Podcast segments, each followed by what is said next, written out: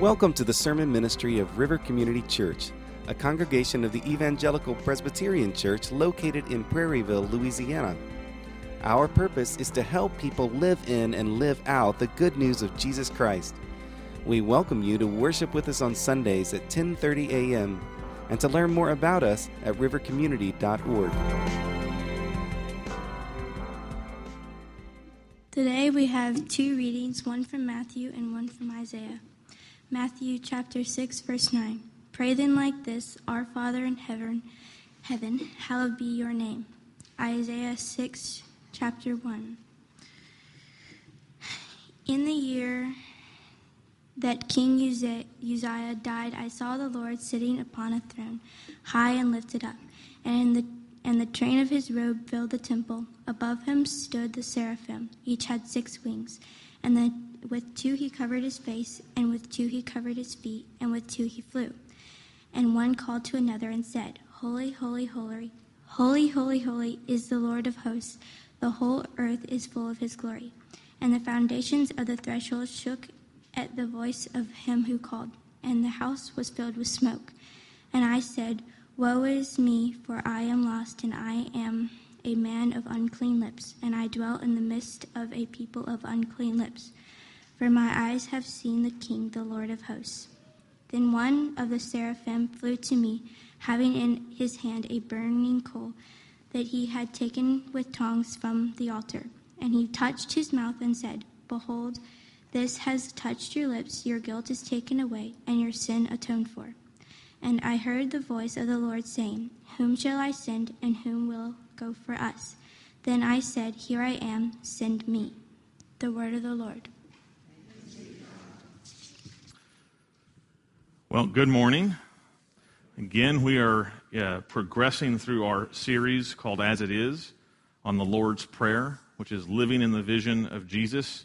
Probably you're familiar with this image now, but the idea is that the Lord's Prayer gives us a clear vision of what is heaven. And when Jesus prays on earth as it is in heaven, he is calling us to desire, to live, to pray for it to be here as it is already in heaven. And so, as we go through this, this prayer, Jesus has given us the spectacles to see what it is in heaven, to see what our vision for earth is to be. We focus on that idea of living in the vision of Jesus as we start going through these six petitions that Jesus gives us. Each of these petitions describes what we are to pray for and what we are to live for. So we come to that very first petition of the Lord's Prayer Hallowed be your name. And as we come to this petition, I want to ask a few questions of you. What is your consuming passion? What is your life purpose? What gets you out of bed in the morning? What excites you and drives you? Is it your job? Is it your kids? Is it your family? Your hobbies? Your toys? Your sports team? Your politics? Your church? Most of us have something that drives us, that gives us ambition, that we are pursuing. Why? Why do these things drive us? Why do we put so much energy and investment into these things? If you look at all the things that you might, might list as, as your consuming passion, your job, your kids, your family, your hobbies, I think if you're old enough, if you've had a few years, you come to the point where you realize all of those things, as good as they are, lose their luster. Something about each of these things just kind of comes up a bit short. We may invest ourselves in our job. We may put all of our energy there, only to find that we got chosen for the layoff, or we didn't get selected for the promotion, or our work, for one reason or another, didn't stand up. You think about even your kids, a noble thing to have as our purpose and our passion, but then you become empty nested. And then you wonder, well, what's it all about now? All of a sudden, these things that become our passion, they lose their luster, they do not sustain. Now, there may be other people who maybe have gone through being a passionate person or maybe have never been passionate about something, although I think every one of us drives for something. Yet maybe you are here today and you have lost your passion. The idea of a consuming passion is a strange thing to you. You get up every morning with no sense of purpose. You get up without any idea of what you want to do with your life. Maybe you have gotten there for, from disillusionment. What you cared about disappointed you. Maybe you have gotten there from discouragement. What you put all of your energy into just came up short. Maybe today you are afflicted with apathy. The easiest way not to be hurt is just not to care. And so you are living a life of apathy, of passionlessness. Either way, our hearts seem to be wired to be driven towards something. If we have come to apathy, we have come to apathy because the passions that have driven our heart have disillusioned us or discouraged us or disappointed us. But there still is that drive to passion. In the first petition of the Lord's Prayer, our priorities are tested, our passions are tested, our affections are tested, our view of what is good and beautiful is tested. When we come to the Lord's Prayer and we pray, Hallowed be, my, be thy name, this petition comes to us with a careful ear to listen in on, our, on the secret tune of our hearts. When the Lord's Prayer listens in on your heart, what does it hear? The Lord's Prayer also comes not just to listen, but to ask us patiently, but also relentlessly Are you living for what lasts? Are you living for what can truly satisfy you? The first petition also calls us to our true purpose. It brings us into focus the only purpose that truly lasts. It presents us the only passion that will truly satisfy our heart. That passion, that purpose, is the glory of God. How do we know that this is supposed to be our true purpose in life? Well, first, the author of the Lord's Prayer, the author of this petition, is also the author of your heart. He knows the tune that our heart was made to sing because He put it there. Second, our Lord Jesus, who made this petition for us, also lived this petition himself. Hallowed be thy name was our Lord Jesus' consuming passion. Listen to John chapter 12, verse 27. Now is my soul troubled, Jesus says, and what shall I say? Father, save me from this hour?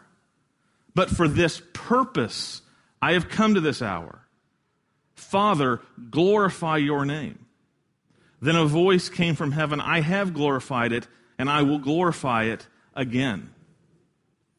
Jesus here is burdened with the last week of his life, knowing the cost that was going to be laid upon him to fulfill his life's purpose, his life's passion. It weighs heavily on him. But as he reflects again on what is his purpose, what is his passion, Father, glorify your name. He finds strength. He is willing to lay down his life for this purpose. And so it is our Lord's purpose and passion. It also must be ours as well.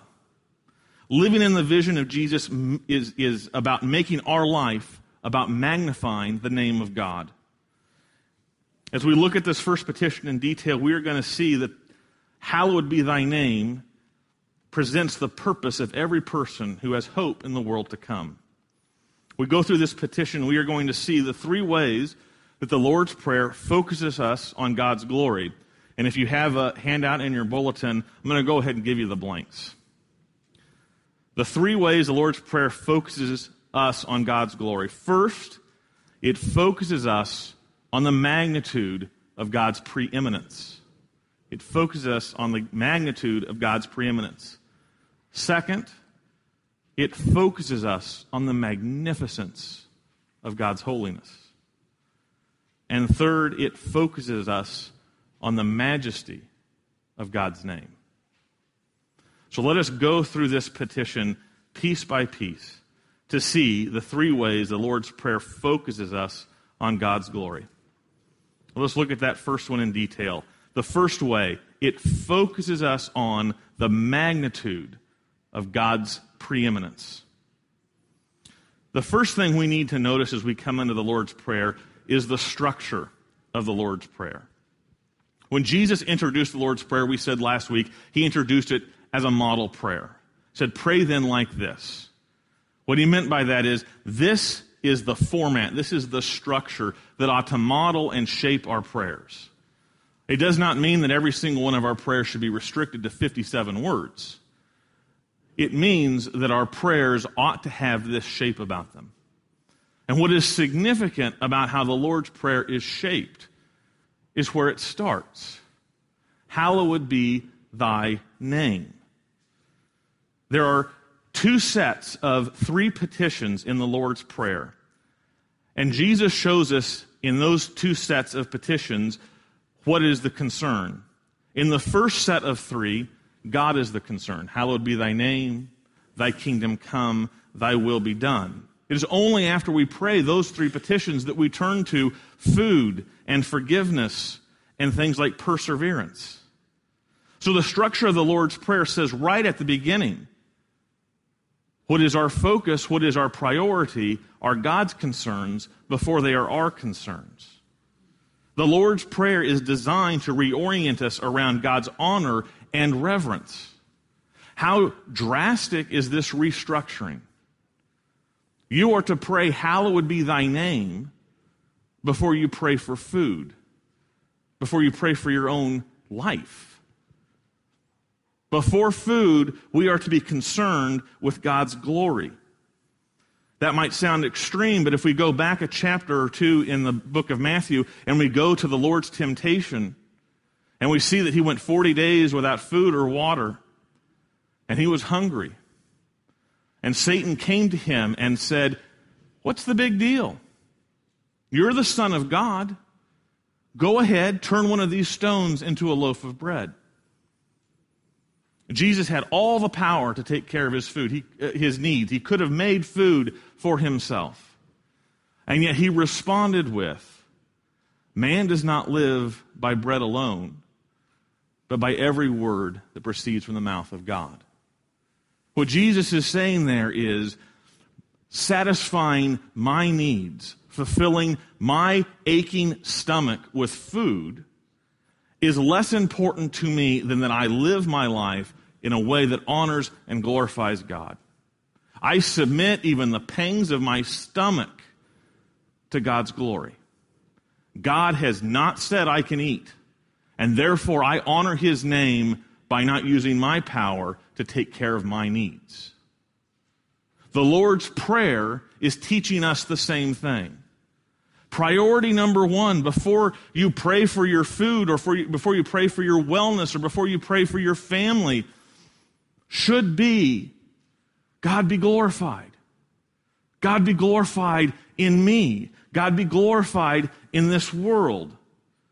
Now, does that mean that we can't cry out for our needs and emergencies? No. You can cry out, I need food. You can cry out, heal me or help me. But what is being taught here is that our normal practice of prayer starts with a focus on God and His glory. But I think the Lord's Prayer also reveals something that seems to be quite lacking, not only in the world, but also in the church. Because we come to this petition, Hallowed be thy name, and it just seems strange. I think we see secularism's hold upon all of us that when we think about what do I need to pray for, what should I pray about, hallowed be thy name does not come immediately to our mind. We have lived in a society that has committed to secularism, to a removal of what is sacred, and a focus on the, simply the here and now, this plane in front of us. We live in a world that no longer looks upward. Indeed, we are part of a church that rarely looks upward. Many of us think about being heavenly minded means you're no earthly good. The mantra of our age is YOLO. You only live once. Who has the time to pray for God's name when you only live once? We live in a world that I think is afflicted with what was described a, a couple decades ago as the lightness of being. The lightness of being. We have gotten rid of any weighty matters, any reality to heaven and eternity and holiness and majesty. We have taken that all away. We have gotten rid of the ultimate. And all we have to focus on, all that we have to look at, are our lives and our diversions and our pleasures. And now those are our gods. Our diversions, our phones, our pleasures, our hobbies, our sports. And we have gone through this for decade after decade. And what do we have but a bunch of flimsy, flaky people? We are stricken with the lightness of being. Nothing really has consequence. Nothing really has weight. Everything is about satisfaction and pleasure. And we are becoming, by our passions, increasingly insignificant people. We are people of leisure. It's only a matter of time before you commit your life to just chasing pleasure and momentary sensations to come to the question of what's the point? What's the point? Is chasing boys or chasing girls really going to give our lives significance when we're 60 and 70? Is a nicer car really going to make our lives feel more important after we've had it for a couple months? Is the bigger TV really going to give us the pleasure that it's supposed to give us? Or does it suddenly start looking, oh, you know, the next one, which should be bigger? Maybe that's the problem. We are stricken with the lightness of being. And I would say that many in our society are really committing suicide by distraction. We are working at killing one day at a time because it's empty. So we kill it with all sorts of diversions. But is this just a, a, an indictment against our culture? A book by Raymond Pritchard on the Lord's Prayer said this, which was convicting to me. He said, If God answered the prayers you prayed today, whose name would be glorified? Yours or His? You see, the, the, the culture it makes perfect sense that they are focused on themselves. But what's our excuse? If we were to take all of our prayers and get all of them answered, how much of all of our prayers would glorify God's name? Versus take care of this or that, or remove this or that, or increase me here or there. Those are convicting words. But we need to recognize as we look at the Lord's Prayer that this petition puts it not only first to show its preeminence, but it also reminds us that this is the only petition that is truly eternal. This is the only petition in the Lord's Prayer that we will continue to pray even in glory. Look at Psalm 29. David writes this Ascribe to the Lord, O heavenly beings Ascribe to the Lord glory and strength. Ascribe to the Lord the glory due his name. Worship the Lord in the splendor of holiness. Who is David calling upon to ascribe glory to the Lord? He's calling the angels, the cherubim and the seraphim and the heavenly beings. He is saying to them in heaven right now, glorify God's name, worship God. It is the only prayer that we can command angels through. Angels praise God. And they must answer, they must respond with yes, because that is the eternal petition that we continually pray to one another. Praise God. Praise God. This petition alone has no end, and that is where the magnitude of God's preeminence is shown through it. God is the greatest good. He is the unending good. The reason that we have eternal life with God is so that we will have enough time to praise Him for all that makes Him praiseworthy. His good is unending. Day after day, moment after moment, we will look and we will find new glory in God that we didn't see before. It was always there. But we only, after 10,000 years, got there to say, wow, glory to that too.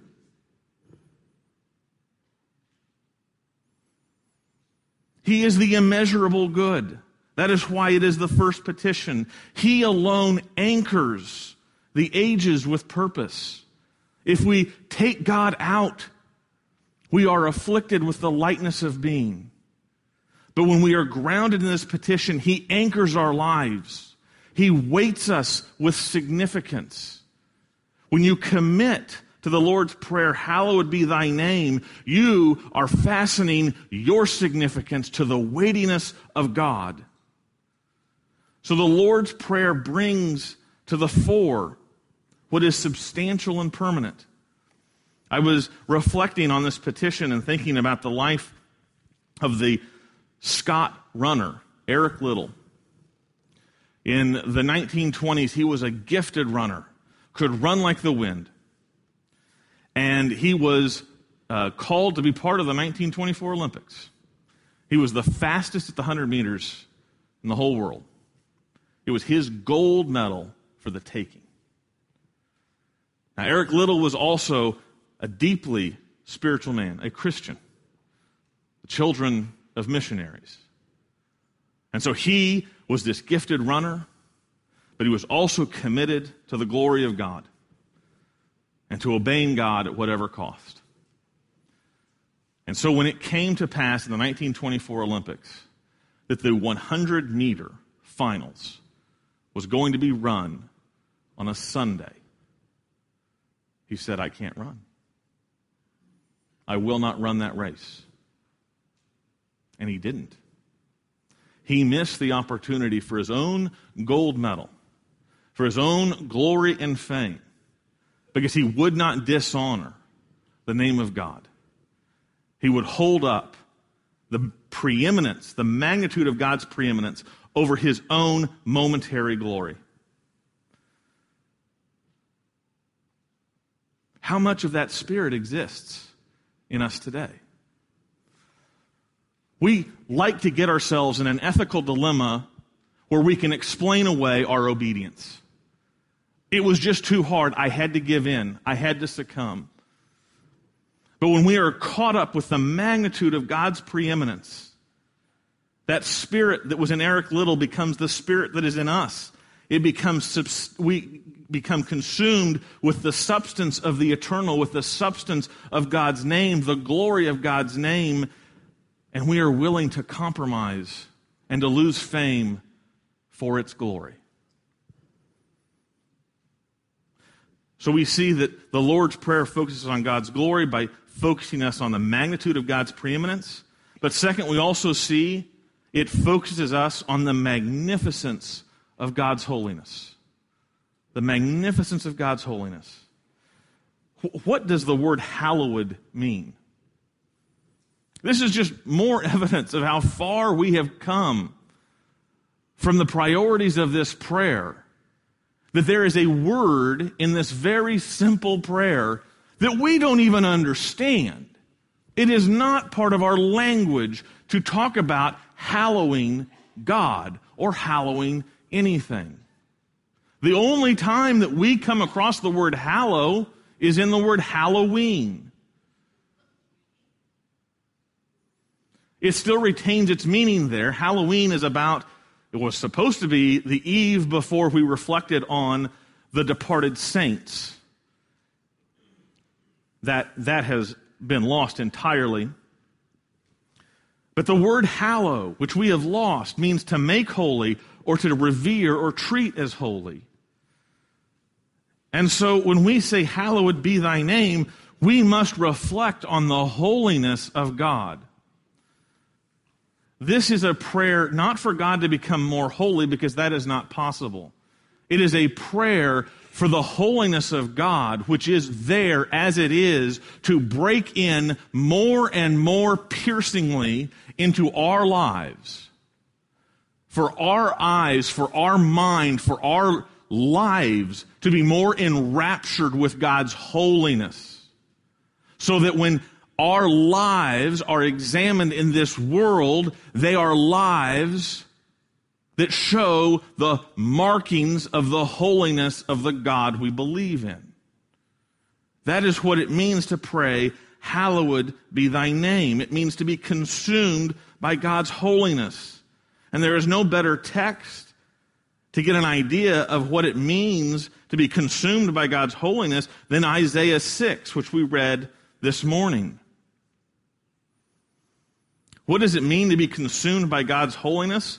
In that text, we see there are, are four C's. There's, it clarifies, it captivates, it convicts, and it compels. What do I mean by being consumed by God's holiness clarifies? It clarifies our reality. We see in the first two verses of Isaiah 6 In the year King Uzziah died, I saw the Lord upon a throne. When King Uzziah died, that represented for the people of Israel the last hope that the Assyrians were going to be at the door. King Uzziah was the king that kept the enemy from overtaking them. And so when King Uzziah dies, everybody in the nation is like, oh my goodness, we have no hope.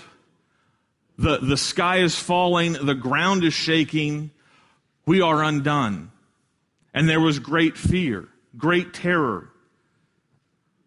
The people were running in all different directions trying to find security, going after other gods, going after alliances with unfit uh, nations, doing all sorts of things to try and secure themselves. And in the midst of this, God takes his prophet Isaiah, who is visiting the temple, and he reveals himself to Isaiah. In the year that King Uzziah died, I saw the Lord upon a throne. God is saying Uzziah's death, what happens here in this world, what man is afraid of, does not shake my throne. It does not question my sovereignty. I am still seated still in control, still filled with majesty and magnificence. And so when we grip or grasp God's holiness, it clarifies our reality. The political concern of the day, one way or the other, will not unseat God from his throne. Even your sports team losing doesn't seem to shake God's sovereignty. So when we hallow, it means that we fear God, not man. We fear God, not man. What does fearing God mean? To keep it simple, fear is what controls you. You obey your fears. You comply with your fears. You live your life much of the time because of protecting yourself from what you're afraid of. Fear's control. And the point that God wants us to have is you should be so controlled by my sitting on the throne, by my sovereignty, by my utter control of all that exists, that whatever calamity or disaster or terrifying thing that is happening on the plane of your eyes does not shake you because it does not shake God. To hallow God's name is to live with the fear of God, not of man. The second thing that means to be consumed by God's holiness, it clarifies, and then we see it captivates. It captivates our souls. We have the throne room of heaven open to us. Isaiah looks up. He sees the smoke. He sees the train of his robe. He sees the temple shaking. And he sees these heavenly creatures, the seraphim, which means they are creatures of fire, floating, flying in the presence of God right in front of him. And they are singing back and forth to one another, back and forth. Holy, holy, holy is the Lord God Almighty. The, the, the, the earth is full of His glory. Holy, holy, holy is said three times because in Hebrew, to make something superlative is to repeat it. And this is the place in Scripture that is taken to the three-peat. Because God's holiness is the most magnificent, singular, amazing thing that consumes us. It is what defines God better than anything else. He is holy, holy, holy. Now, I just think it is a wonderful coincidence that when Isaiah came to the temple, the heavens were opened exactly in that one hour a week where the heavens worship God. Isn't that fascinating that they came to heaven at 11 a.m.? Because you know, if it were 12:15, they wouldn't be worshiping. Perhaps not. Perhaps in heaven, worship is not something that we watch our watches about. They are here crying, Holy, holy, holy is the Lord of hosts. The God who is holy endlessly captivates the angels who have been there for ages and will be there for ages to come. They sing this to one another. Holy, holy, holy. Yes. Holy, holy, holy. Yes. Holy, holy, holy because they keep looking at the majesty of God and they are captivated by it. Like a, like a, a newly engaged bride or newly engaged woman looking at the rock on her finger. Wow, wow, wow. Except it's God. And that it never loses its luster. So then when we say hallow, we mean to worship and to be in awe of God. Third, it convicts our sins. When Isaiah sees this, he goes, Woe is me! The moral perfection of God exposes the defilement of our sin. It's like white balance on your camera. It knows white. And as white as you think you are, as pure as you think you are, you're a little yellow. And that yellow is just gonna look awful next to the white of God. And so he sees himself a prophet, probably one of the most righteous men in his nation. And he goes, Woe is me. He is ready to disintegrate because he is so aware of the uncleanness of his lips, of all the things that his mouth has said that was defiling. And he is aware that he deserves to be separated from a holy God eternally. He cries judgment on himself only on his words. He says, Our words, my lips, defile me. Oh my goodness. If the lips of Isaiah defile him and condemn him from the presence of God, how much do all of our other sins separate us? So when we say, Hallow God's name, it involves hating our sin, it involves repentance. We quit talking about how close to, to white our yellow spots are and say, yuck, forgive me. Finally, we see it compels our service. After Isaiah has been cleansed of his unrighteousness, he cries to God, Here I am, send me. After Isaiah was cleansed and no longer was he afraid of God's holiness, he became like the angels, captivated by that holiness. And he wanted to live his life in front of that holiness. And so when there was an opportunity to live for the holy God, he said, sign me up. Sign me up. Send me. What drove him? Let me ask you as, a, as, a, as an aside what makes a parent? What makes a parent? 12 years ago, I would never clean someone's dirty bottom. I would never clean up vomit. I would never stay up late helping somebody who's got a fear of monsters. Go back to bed. Just leave me alone. What maketh a parent? It is the restructuring of our loves and our affections towards the well being of that child.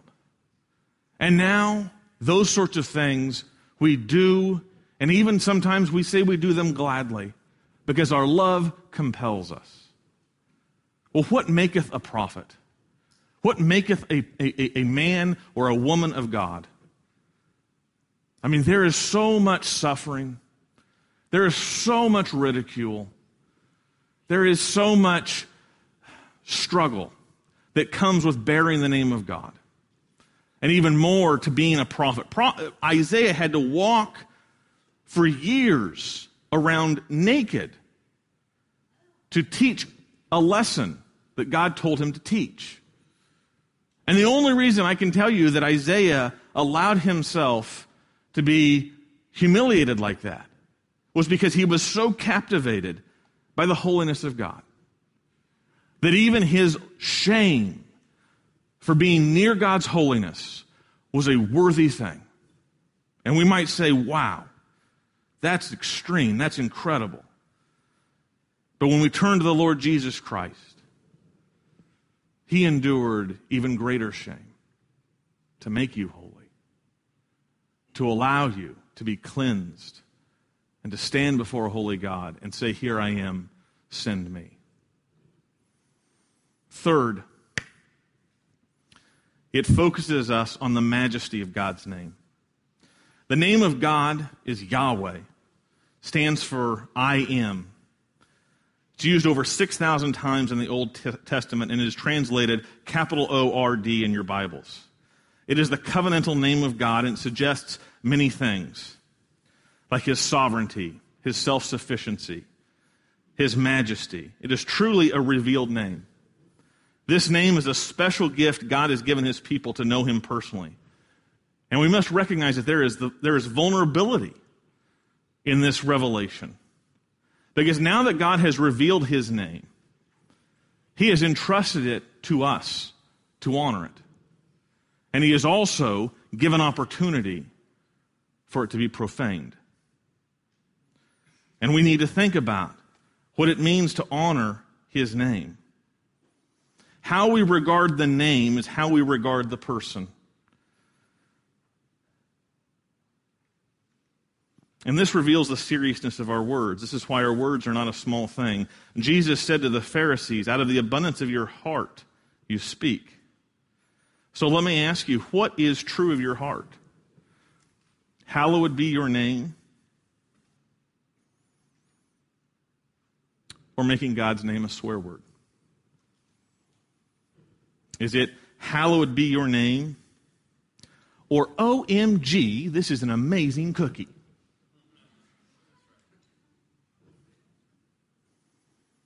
The heart is revealed by what we say. What sort of, of God do we reveal when we blaspheme, when we profane it?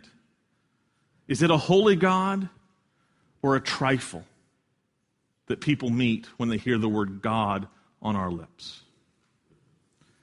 More than our words, our whole life witnesses to the name.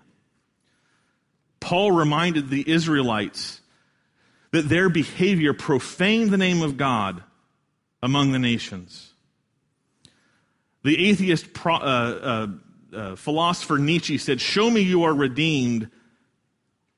Uh, show, show, me, uh, show me that you are redeemed, and I will believe in your Redeemer. Raymond Pritchard again had this to say. He said, All too often we pray so carelessly, Hallowed be your name, but not in my business but not in my finances, but not in my leisure, but not in my friendships, but not in my sex life, but not in my thought life, but not in my speech, not in my daydreams. The acid test for conduct, for questionable things, for bad habits, he says, for angry words, for secret sins or bad habits, is this. Could God sign his name to this? Could God sign his name to this? As we look at our life, there is so much blasphemy, isn't there? But God has revealed his name not to condemn, but to redeem.